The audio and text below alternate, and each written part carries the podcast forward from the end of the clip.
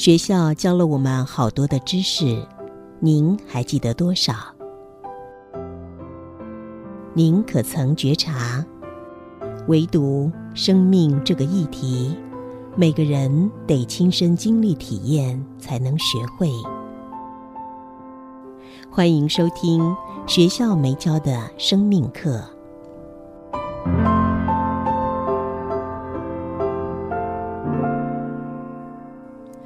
金阳心灵笔记，二零二二年六月十八号。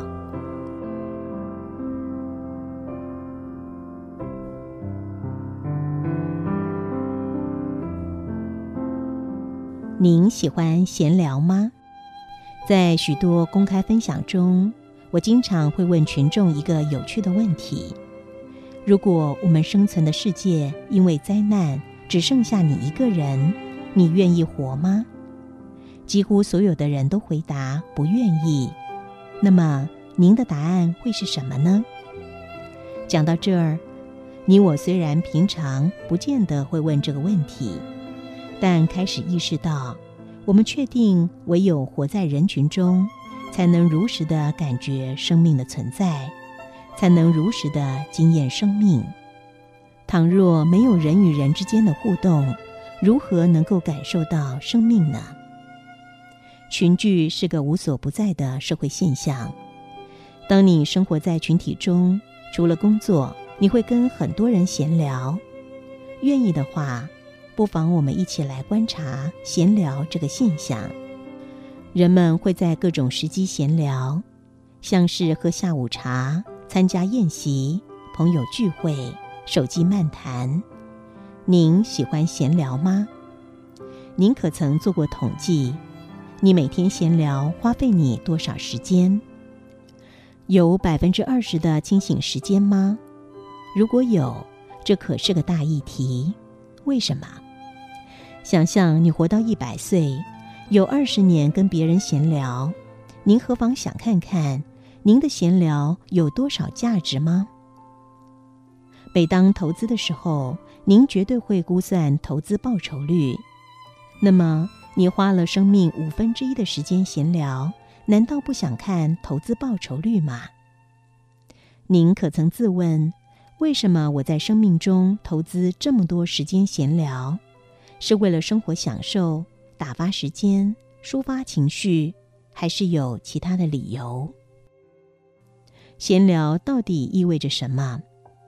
如果你想真正了解闲聊背后隐藏的真相，要深入观察促成闲聊的心绪。如果您经常闲聊，难道不想知道它背后隐藏的是什么吗？闲聊的背后必须存在一个理由，没有理由怎么会闲聊呢？如果你暂时想不到理由，就反过来想。当你孤独一个人，没有人可以闲聊，会发生什么呢？了解你的反应，就知道你为什么要闲聊了。透过自我觉察，你会发现不外乎下列几种目的：达成某种企图，寻找感官刺激，排解心中的寂寞，排解心中的担忧、恐惧。不管你的目的是什么，拥有目的的心绪是欲望的。当你找不到人满足你聊天的欲望时，你的波动不安的心不能被安顿满足的时候，你会陷入担忧、恐惧或寂寞。你会急迫的由外境中寻求安抚或补偿，譬如说酗酒、嗑药、孤独的看场电影等等。你在闲聊中会谈些什么呢？与你无关的他人、朋友、八卦、世事或者知识。你可曾问一个问题：到底闲聊中有多少内容对我的生命是有意义的？有多少的闲聊只不过是在杀时间而已？您不妨可以试着回答以下的问题：我们在闲聊中。为什么会关心别人的闲事？这些与我们无关的闲事，为什么变得如此的重要？我们在闲聊中为什么会情绪高昂的批判、辩解，或者感受到愤怒、嫉妒、担忧、伤心、恐惧、不满、不公平或正义感呢？我们在闲聊中升起的情绪，会让自己、别人或社会变得更好吗？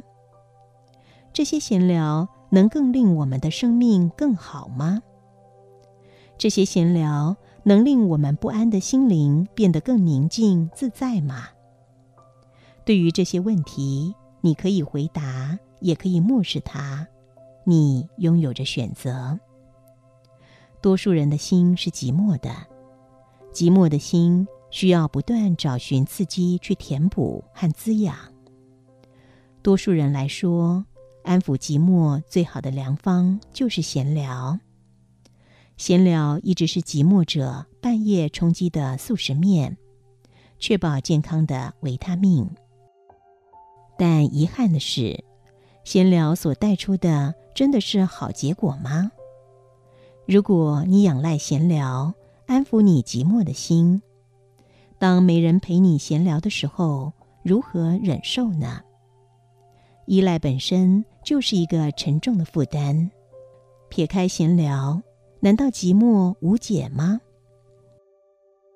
面对寂寞，智者选择的方法不同。他不会选择进入人群，在外界世界寻找一些东西填补寂寞。